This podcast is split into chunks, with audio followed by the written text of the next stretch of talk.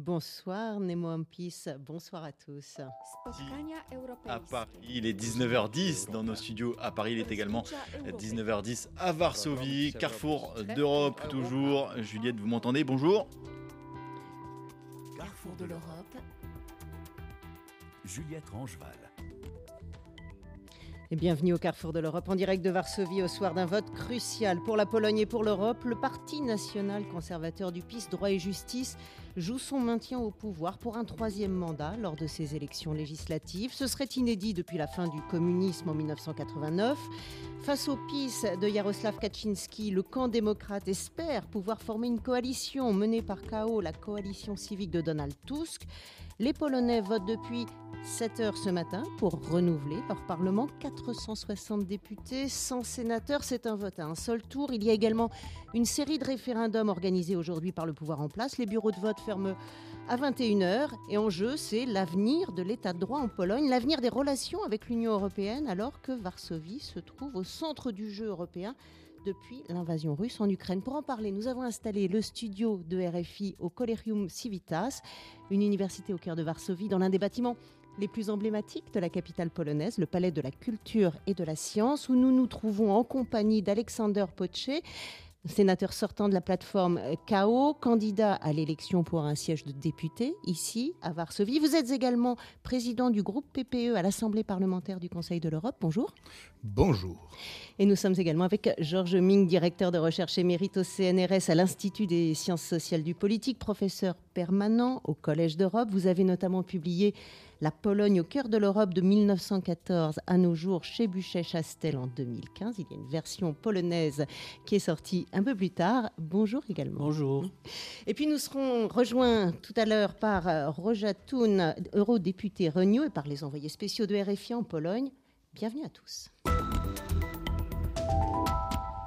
Et Georges Ming, j'ai une première question pour vous. La participation s'annonce comme l'une des plus élevées de l'histoire de la Pologne, peut-être la plus élevée depuis 1989 et à la fin du communisme. C'est le signe de l'importance que cette élection a revêtue pour les Polonais?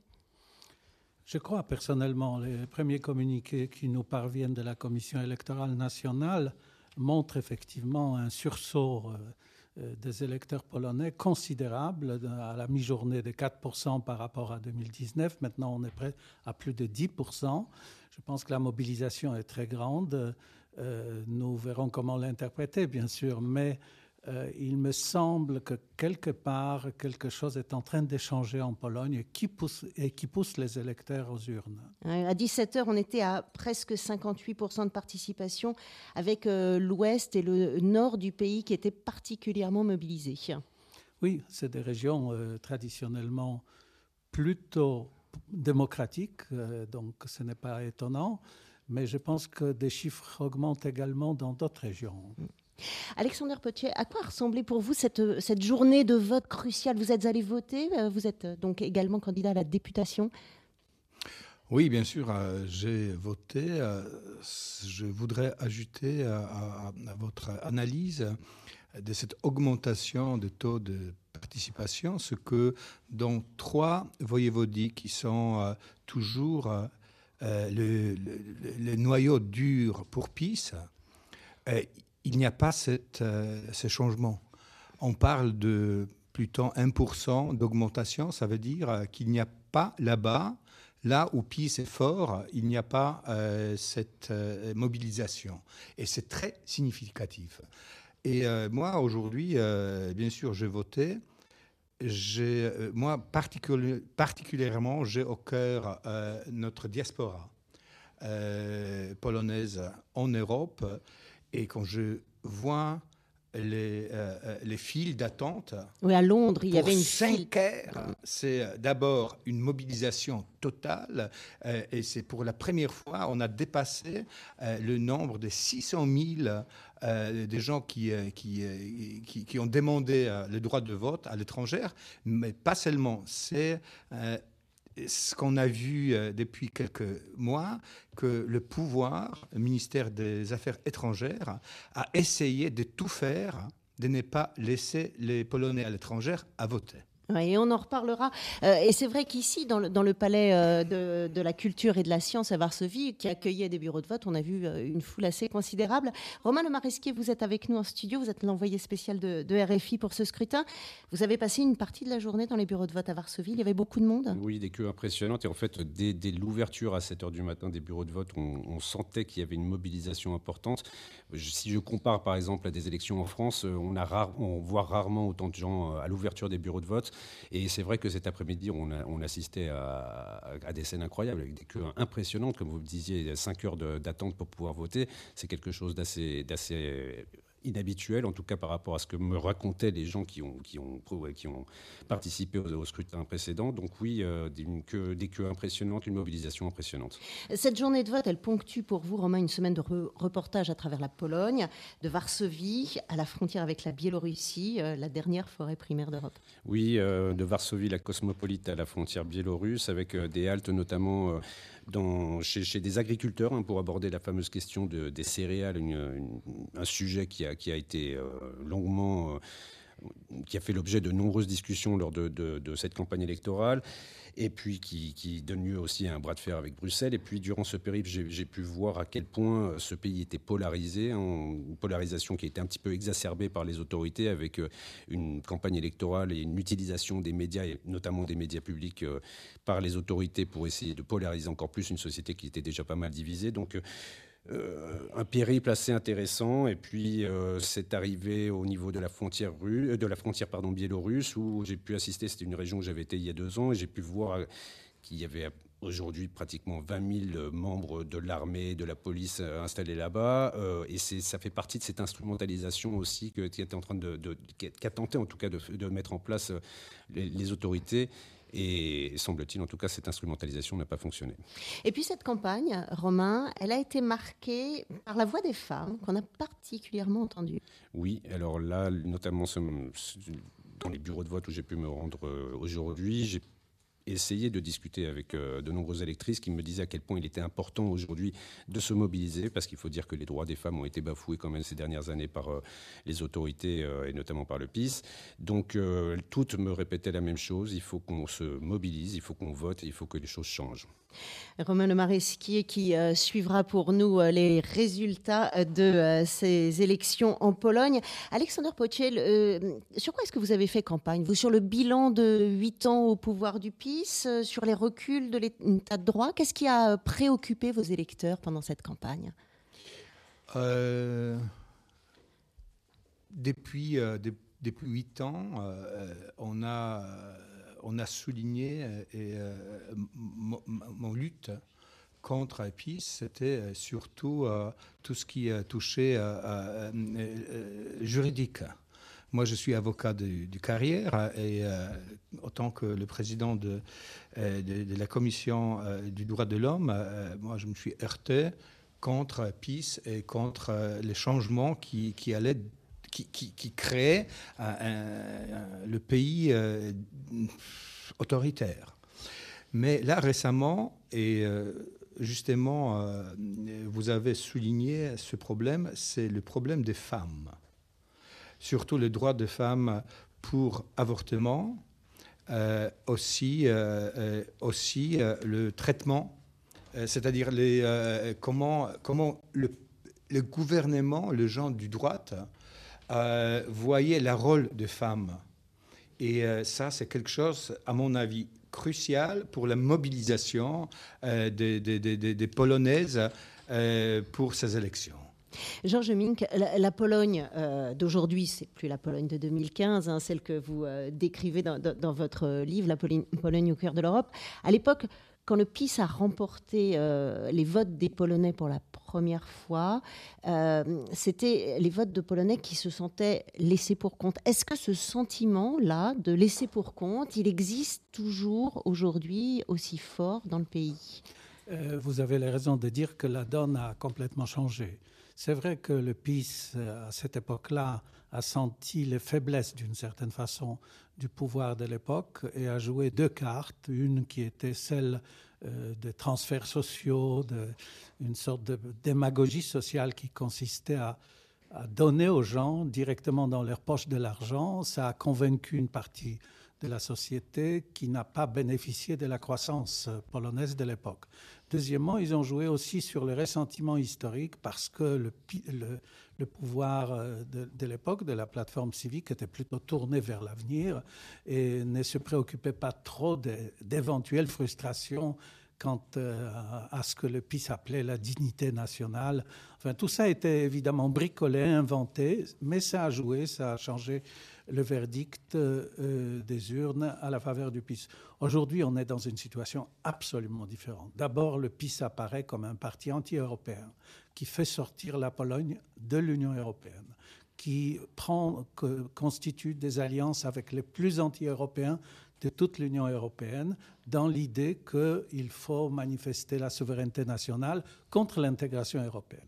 Ça, c'est le premier point. Les Polonais le savent. Pourquoi? Parce qu'ils savent que la Pologne attend une cagnotte liée à la politique post-Covid, euh, c'est-à-dire les moyens financiers mutualisés par l'Union européenne, et elle ne les recevra pas, tout simplement parce que, comme a dit très justement Monsieur le sénateur, l'état des droits en Pologne est bafoué. Et comme il est bafoué, c'est un des principes fondateurs de l'Union européenne, les Polonais savent que pour PIS, il n'y aura rien. Il n'y aura pas l'argent du plan Et donc, alors que la Pologne a besoin de cette reconstruction, de cet argent.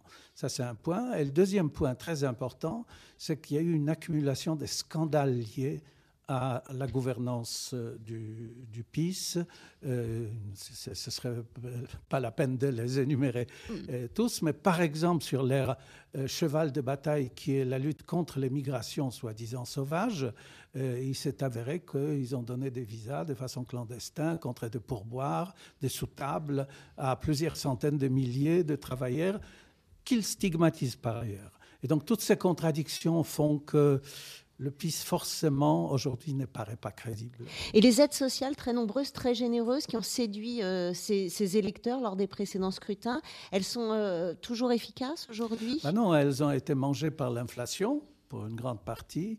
Et puis surtout, quand vous faites des transferts comme ça, c'est un peu de la monnaie de singe, parce que vous amputez sur euh, votre budget, votre situation financière étatique, et du coup, il manque d'argent pour d'autres choses alors que les Polonais aujourd'hui auraient bien aimé plus de crèches, euh, meilleures routes, euh, et, euh, plus de welfare en général. Et pour continuer ce, portrait de la Pologne, je vous renvoie vers les articles de François Damien Bourgerie sur RFI.fr. RFI en direct de Varsovie. Carrefour de l'Europe. Nous retrouvons tout de suite Agnieszka Kumor, l'une de nos envoyées spéciales pour cette élection en Pologne. Agnieszka, bonjour. Bonsoir. Bonsoir. Vous êtes arrivé au, quartier général de la coalition euh, civique. Euh, la soirée électorale n'a pas encore véritablement commencé. Euh, les bureaux de vote ferment dans une heure et demie environ.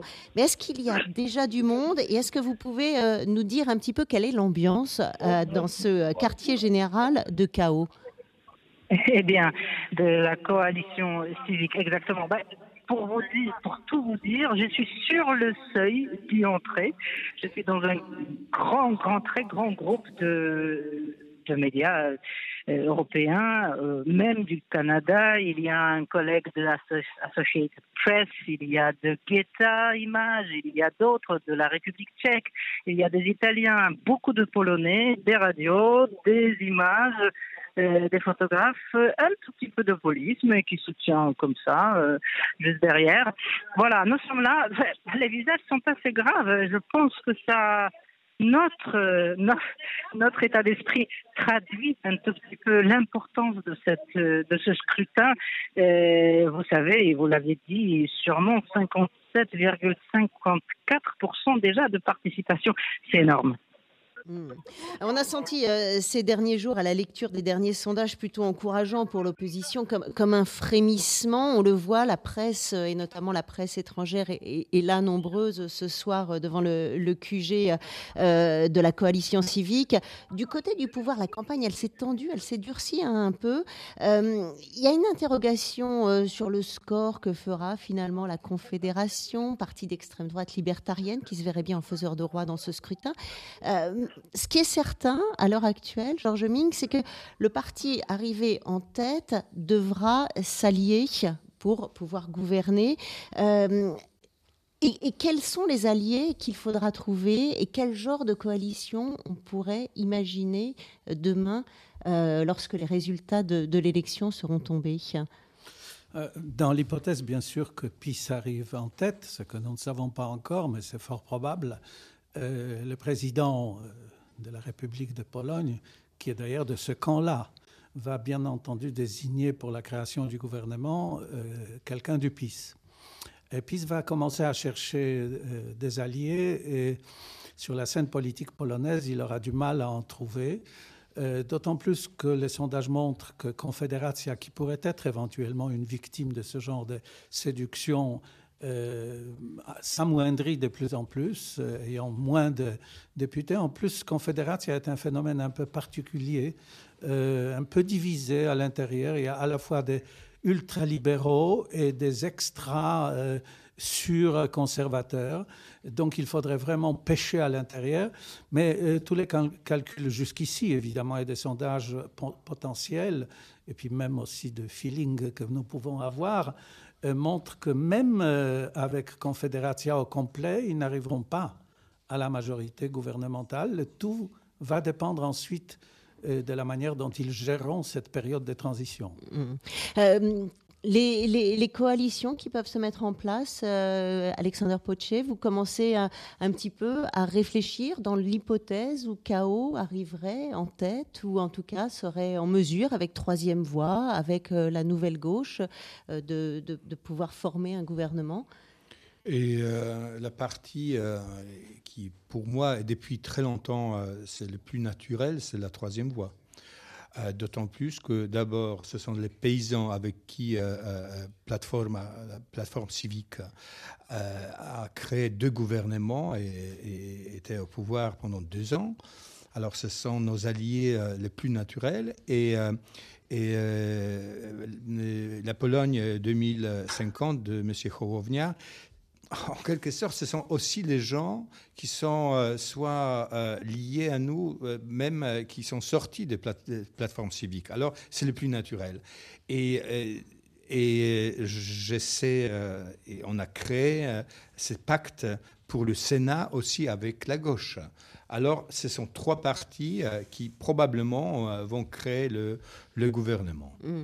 On, a dit euh, pendant les derniers jours de la campagne, Georges Ming, qu'il y avait, un peu de stratégie électorale parmi euh, euh, les, partisans de l'opposition qui pouvaient aller au dernier moment s'inscrire dans des circonscriptions, dans des bureaux de vote où ils pensaient que leur vote allait plus compter. Ce, phénomène de tourisme électoral, c'est quelque chose qui, qui est très développé ou qui s'adresse à une petite partie de, vous savez, la, loi le permet d'une certaine façon, et donc il y a des calculs, des petits calculs, et il y a effectivement des déplacements et des inscriptions dans le bureau, mais ça ne change pas fondamentalement les choses.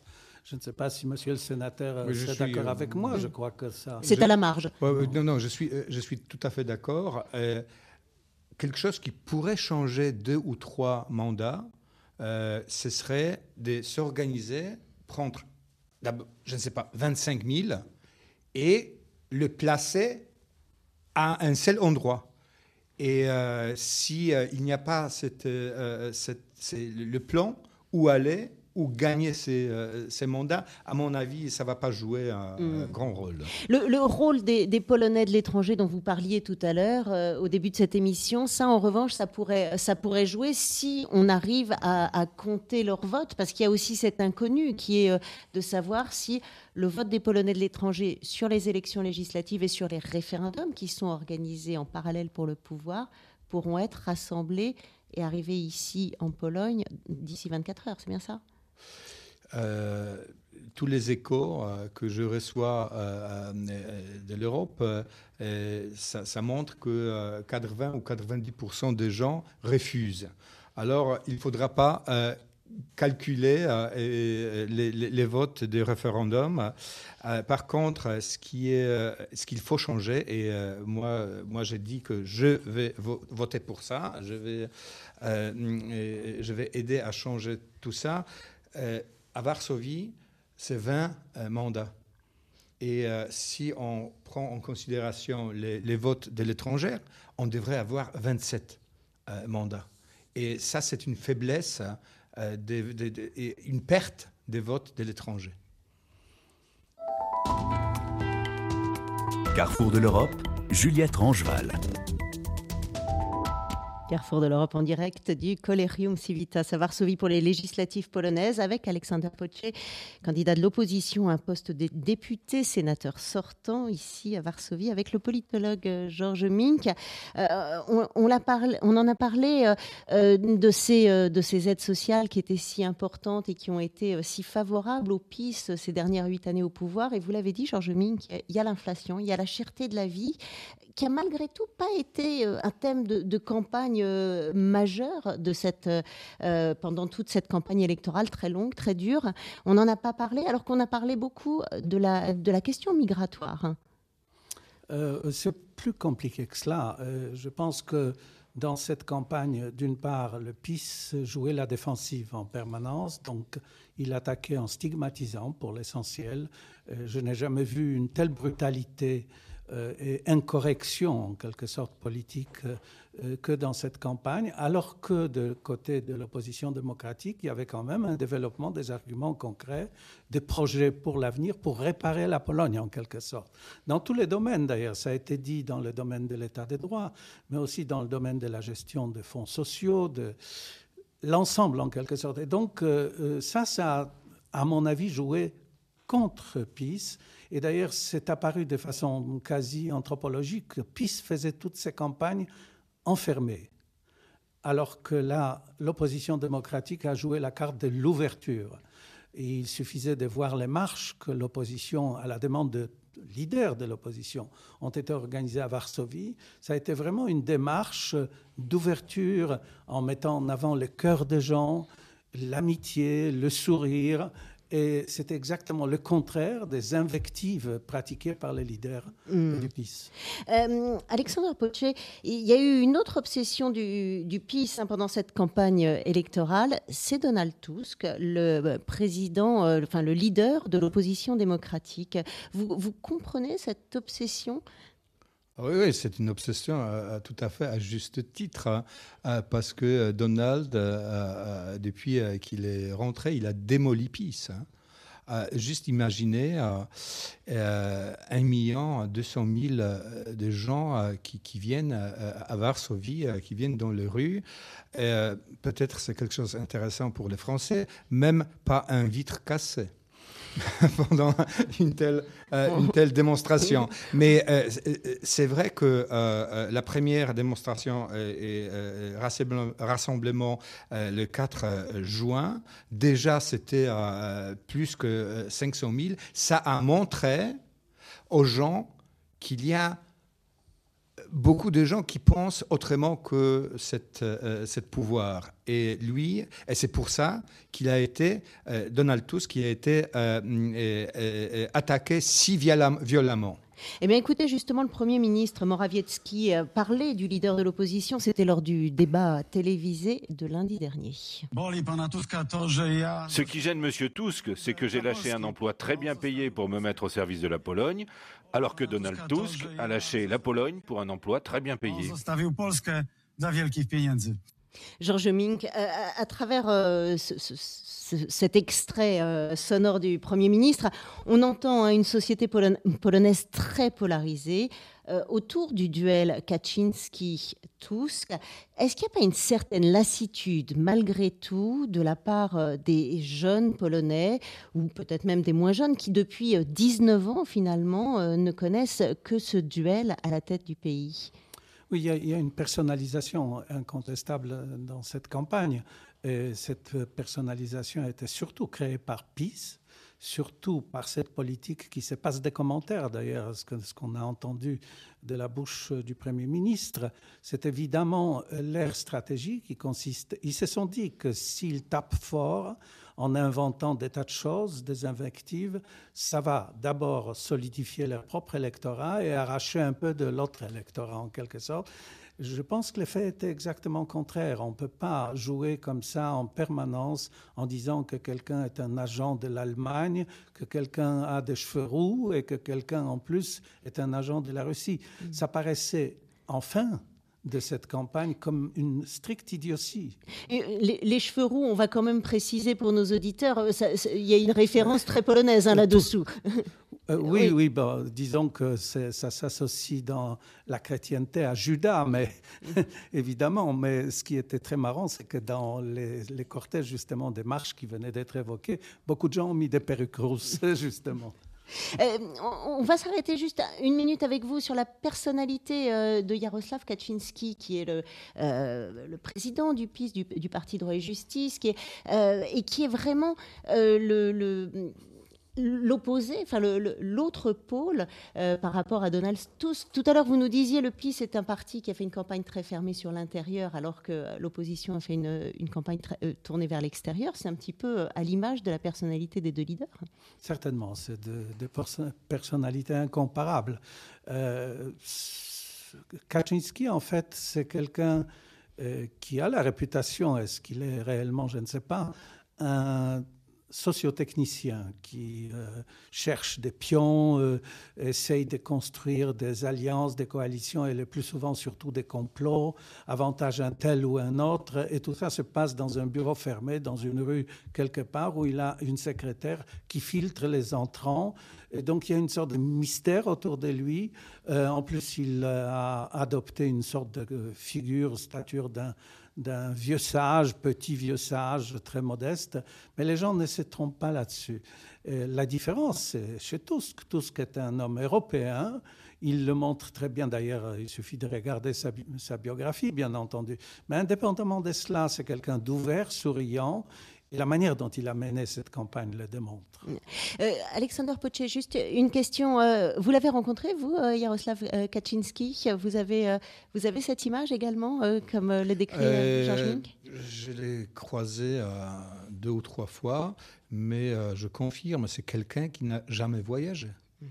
C'est quelqu'un qui n'a euh, qui n'a pas passé, euh, euh, même en vacances, un certain temps à l'étranger. C'est quelqu'un qui ne parle pas des langues, c'est quelqu'un très intelligent, sans doute, mais c'est quelqu'un qui représente la Pologne des, des 19e siècle.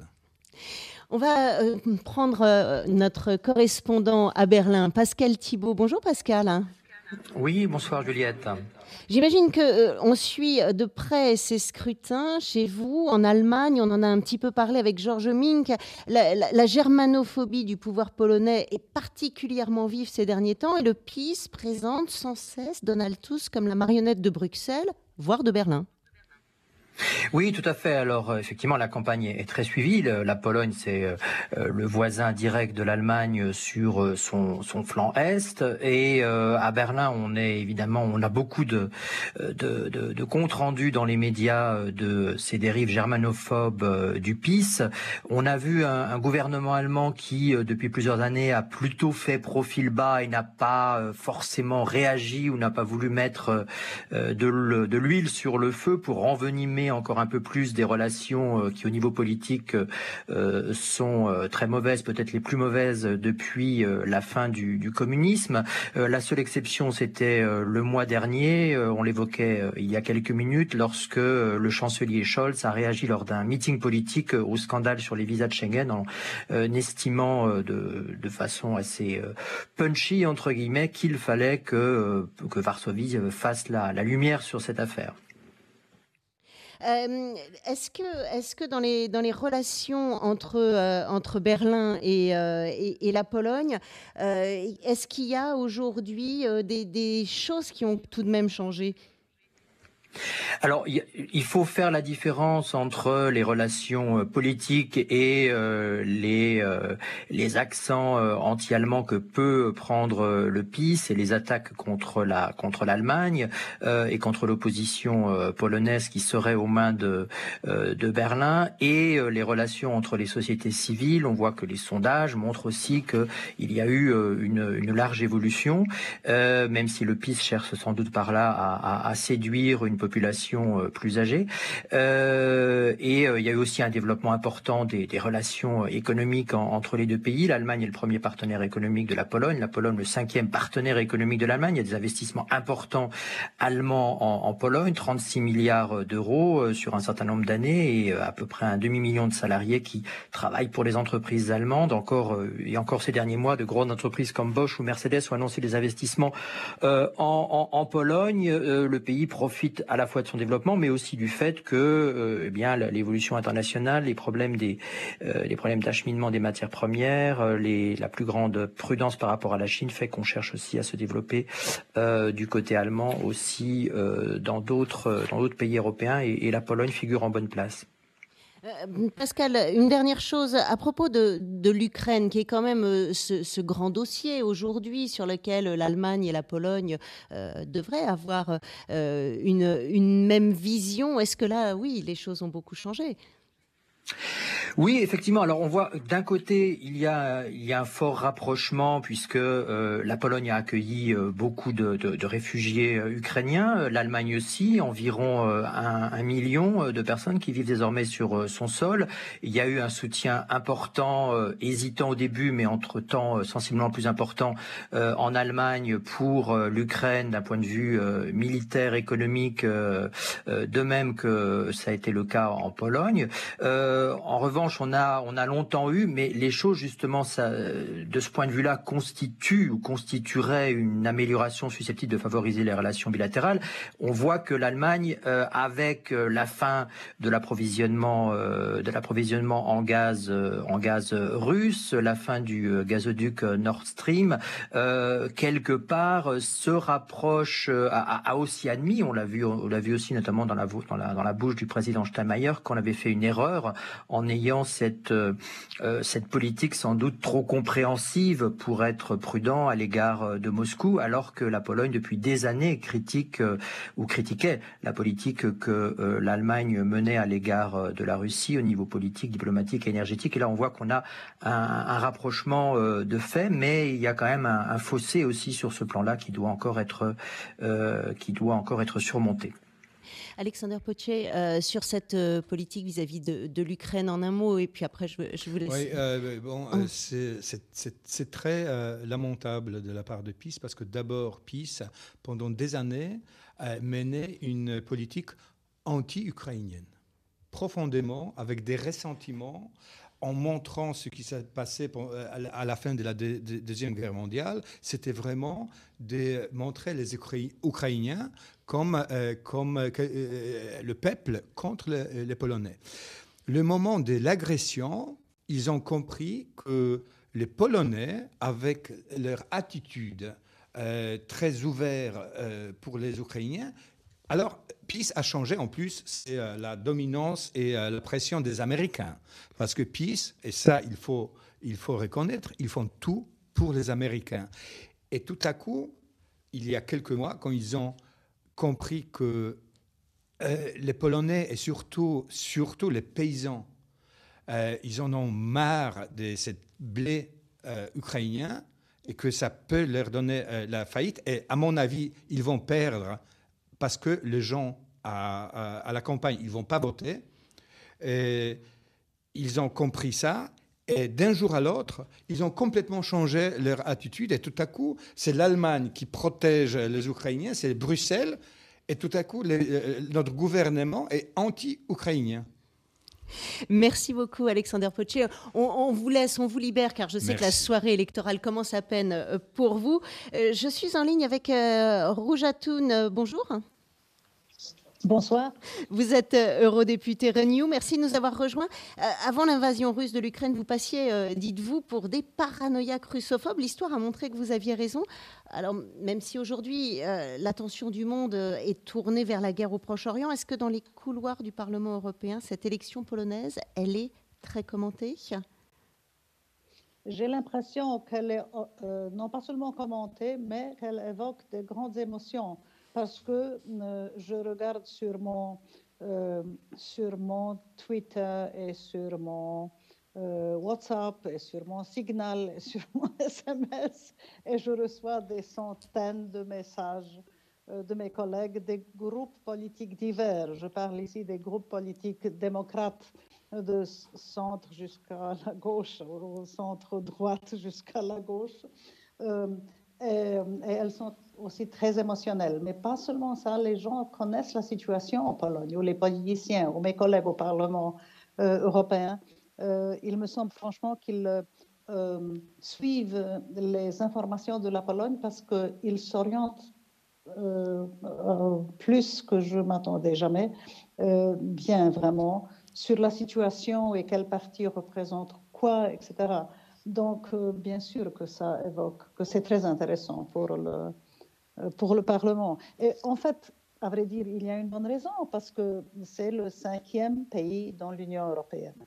Et vraiment, il faut revenir au, travail. Il faut construire cette Europe ensemble et ne pas se séparer. Donc, franchement, il faut changer ce gouvernement ici, en Pologne, parce que euh, autrement, euh, ça affaiblit non pas seulement la Pologne, mais ça affaiblit l'Union européenne. Dans l'Union européenne, tout le monde doit travailler ensemble. Autrement, on ne va jamais se sortir des problèmes que nous avons, ou des défis que nous, avons devant nous. Euh, si, si le PIS euh, remporte un troisième mandat, ce qui serait historique et ce qui n'est pas encore acquis à l'heure où nous parlons, puisque les, bureaux de vote ferment dans maintenant une heure et quart, hein, il, pourrait parachever son, son, travail sur la remise en cause de l'état de droit. Ce serait extrêmement compliqué pour l'Union européenne d'avoir un membre aussi important, vous l'avez dit, euh, cinquième pays de l'UE euh, en termes de poids démographique. Qui, détruit l'état de droit, vous voulez Oui.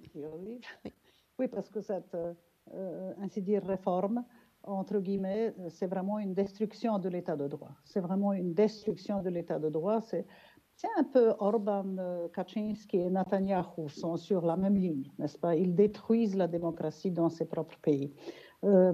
Et c'est un grand problème pour pas seulement le Proche-Orient ne nous quitte pas. pour toute l'Union, n'est-ce pas?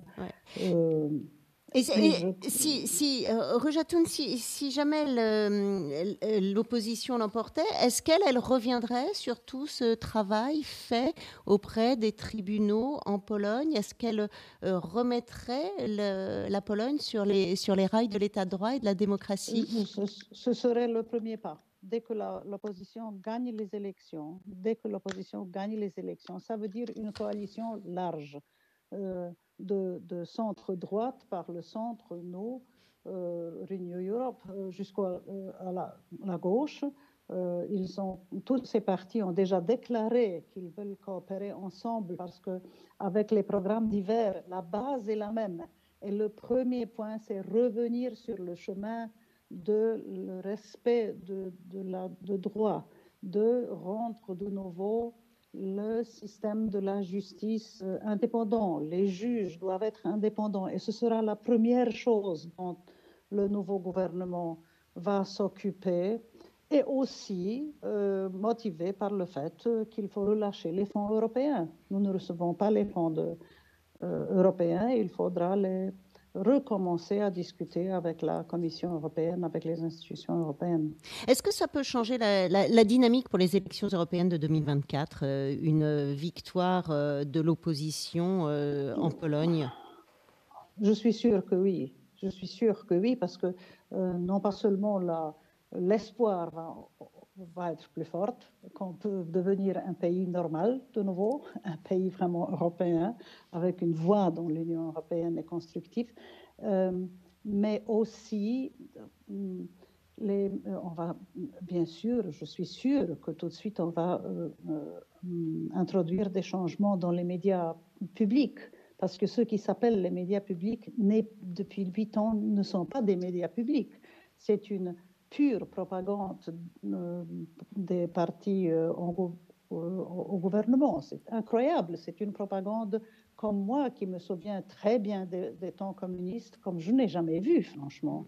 Et ça, on va changer aussi, bien sûr. Et quand il y a une vraie information, euh, quand il y a un vrai débat, quand euh, la haine envers les Allemands va s'arrêter, ou cette horrible narrative maintenant que, euh, en fait, euh, ce n'est pas Bruxelles, c'est Berlin, et Berlin, ce sont nos ennemis, c'est plus ou moins en raccourcissement, c'est ça. je crois que ça va changer aussi la dynamique et l'ambiance dans, le pays. On va commencer à plus sourire, pas seulement les uns envers les autres ici en Pologne, et avoir plus de confiance à ses proches, mais aussi euh, aux voisins et aux institutions européennes, etc. Georges Ming, vous êtes d'accord? Demain, euh, une, victoire euh, de l'opposition polonaise, ça, remettrait la Pologne tout de suite au centre de ce jeu européen avec, avec toute la possibilité démocratique euh, ça ne sera probablement pas très simple parce qu'évidemment, euh, ils ont barricadé en quelque sorte complètement les institutions antidémocratiques. Il faudra donc les défaire une après l'autre et donc avoir des votes euh, à la diète en permanence. Donc il y a un processus, évidemment, ça ne sera pas du jour au lendemain, mais ça se fera parce que telle est la détermination de l'opposition démocratique et telle est aussi la condition pour que la Pologne rejoigne l'ensemble des pays démocratiques de l'Union européenne. Mais je voudrais surtout souligner le fait que ça coupera court à ce projet stratégique qu'avait PIS de s'allier avec Marine Le Pen, avec euh, Orban, euh, avec Salvini, pour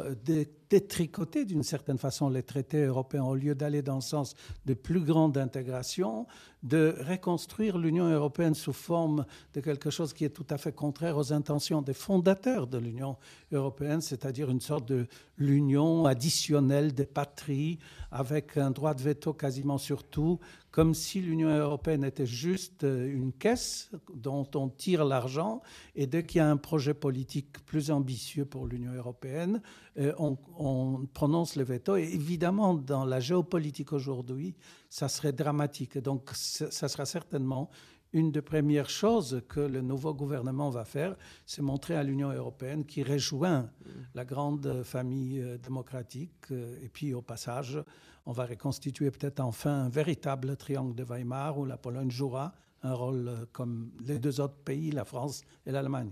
On, dit souvent, euh, l'historien britannique Norman Davis dit souvent que euh, la, particularité géopolitique de, la Pologne, c'est d'être prise entre la Russie et l'Allemagne. Et la particularité aujourd'hui, c'est qu'elle est contre la Russie et contre l'Allemagne. C'est quelque chose qui ne peut pas perdurer très longtemps. Euh, si, si, si, jamais la coalition euh, civique revenait au pouvoir, alors dans ces cas-là, elle pourrait s'allier, la Pologne pourrait s'allier avec l'Allemagne euh, de façon de façon plus fructueuse. Évidemment, Norman mm. Davis évidemment mm. rappelle l'histoire et c'est vrai que ça a été dit d'ailleurs cette image de la Pologne entre les deux ennemis, c'est le 19e siècle, c'est pas aujourd'hui.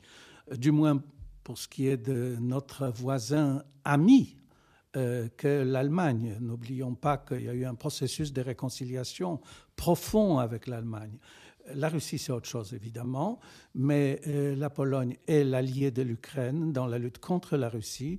Et donc, ce n'est pas entre la Russie et l'Allemagne, c'est entre l'Ukraine et l'Allemagne. Et les deux pays, donc aujourd'hui, qui sont les voisins à l'est et à l'ouest de la Pologne, sont des pays amis de la Pologne. Dans la perspective de, l'élargissement de l'Union européenne à, l'Ukraine, euh, Rojatoun, qu'est-ce qui se passe si, le PIS se maintient au pouvoir ou euh, si le pouvoir change de main?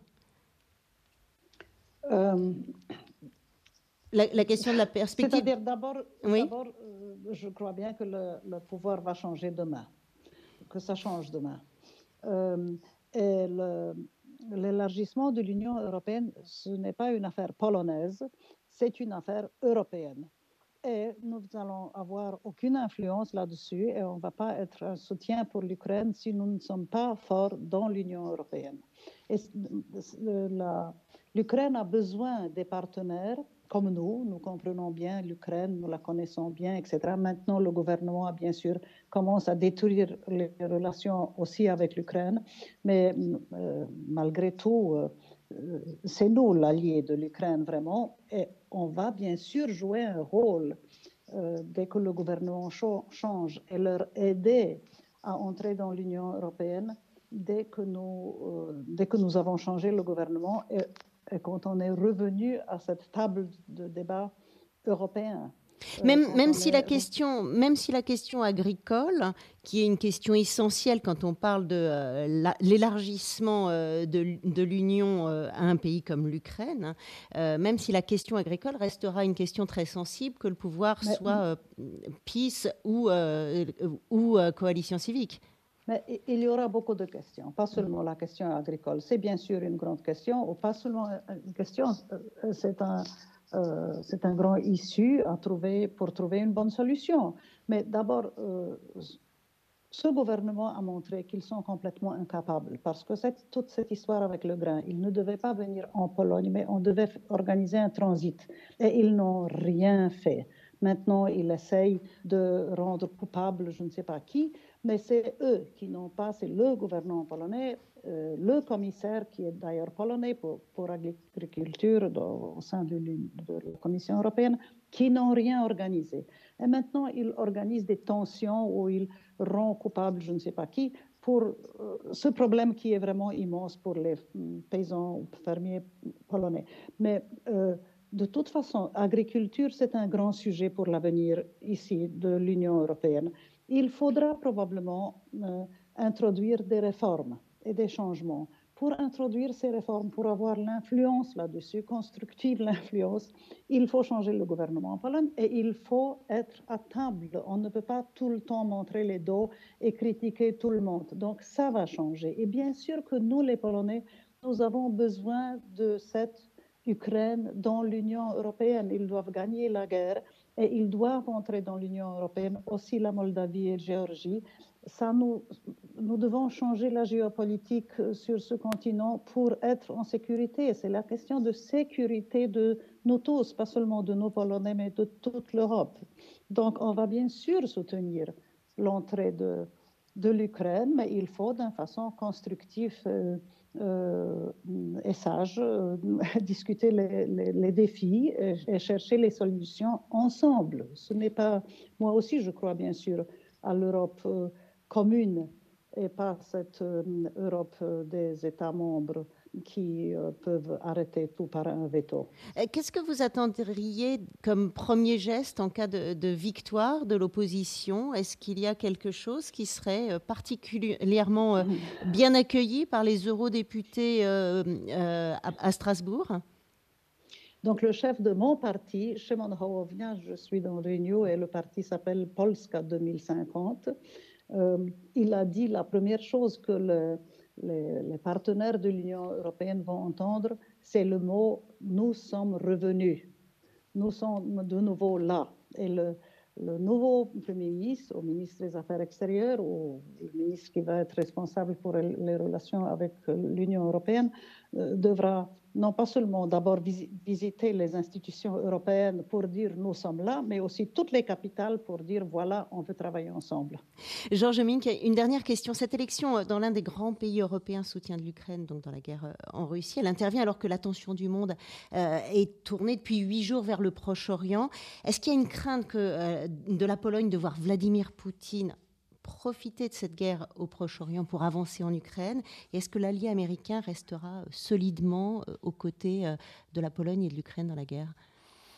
Euh, Je crois, les, Américains sont en Pologne, évidemment.